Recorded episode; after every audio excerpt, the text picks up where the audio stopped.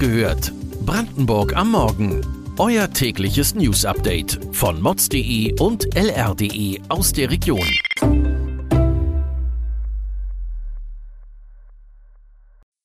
Guten Morgen an diesem 13. September. Urteil im EncroChat-Prozess gegen David D. Kinderärzte protestieren. AfD dominiert in Wahllokalen bei der Oberbürgermeisterwahl in Cottbus. Das und mehr erfahrt ihr heute bei Wach gehört, Brandenburgs Morgen-Podcast von mods.de und lr.de. Fast ein Jahr lief der Prozess gegen David D.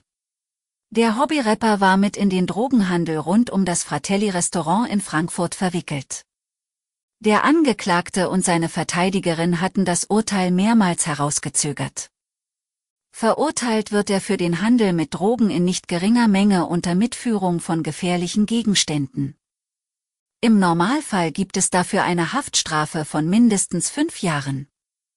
Nach einem Abwägungsprozess geht das Gericht aber von einem minderschweren Fall aus und so muss David D. mit einer Haftstrafe von drei Jahren rechnen. Ob die Verteidigung Revision einlegen wird, steht noch nicht fest. Theoretisch könnte sich diese auch negativ für den Angeklagten auswirken. David D. scheint aber mit dem Urteil zufrieden zu sein. Weniger zufrieden sind aktuell die Ärzte in Brandenburg. Aber was ist der Grund? Ein Kinderarzt aus Prenzlau wendet sich in einem offenen Brief an den Gesundheitsminister Karl Lauterbach.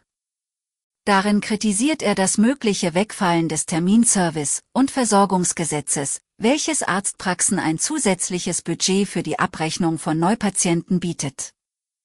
Bei den Neupatienten handelt es sich laut einer Studie besonders oft um Kinder und Jugendliche.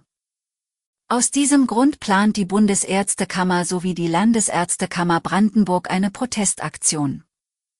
Vom 4. Oktober bis 7. Oktober ist eine Aktionswoche geplant, in der Arztpraxen nur noch einen sogenannten Dienst nach Vorschrift leisten wollen und somit ihre Sprechstunden deutlich verkürzen werden. Gestern Abend fand ein kurzfristig anberaumter Energiegipfel zwischen Brandenburgs Spitzenpolitikern, den Handelskammern, Verbänden und den energieintensiven Unternehmen statt.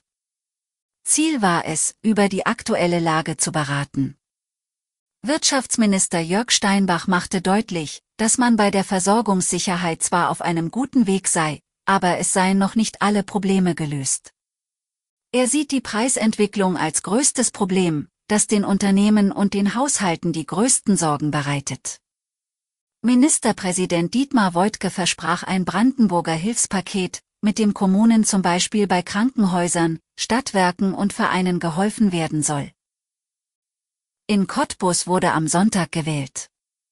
Bei der Wahl für den Oberbürgermeister gab es ein knappes Rennen zwischen den Kandidaten der SPD, Thomas Schick und der AfD, Lars Schieske.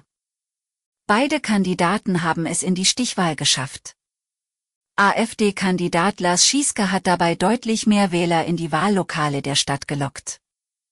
Thomas Schick konnte ihn erst in der Briefwahl einholen. Die kommende Stichwahl wird darüber entscheiden, ob es in Cottbus bald den ersten AfD-Oberbürgermeister geben wird.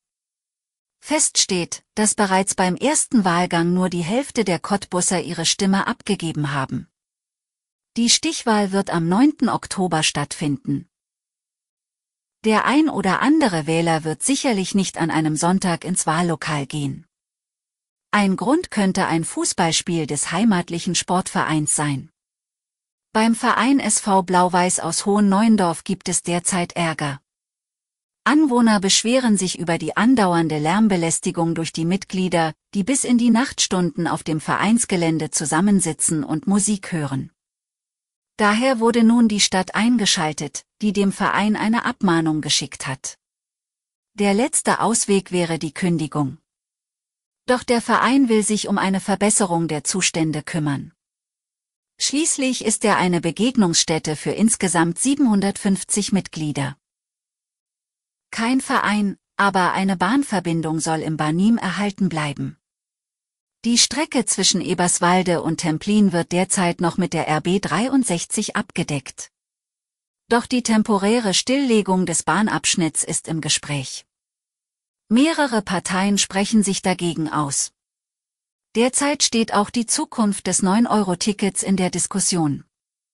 Fraglich ist dabei, was eine günstige Fahrkarte bringt, wenn es in Brandenburg weiterhin an der Vernetzung mit öffentlichen Verkehrsmitteln fehlt. Weitere Details und Hintergründe zu den heutigen Nachrichten lest ihr auf mods.de und lr.de. Wir versorgen euch jeden Tag mit frischen Informationen aus der Region. Am Mittwochmorgen hört ihr wieder die nächste Folge Wach gehört, Brandenburg am Morgen. Kommt gut in den Tag.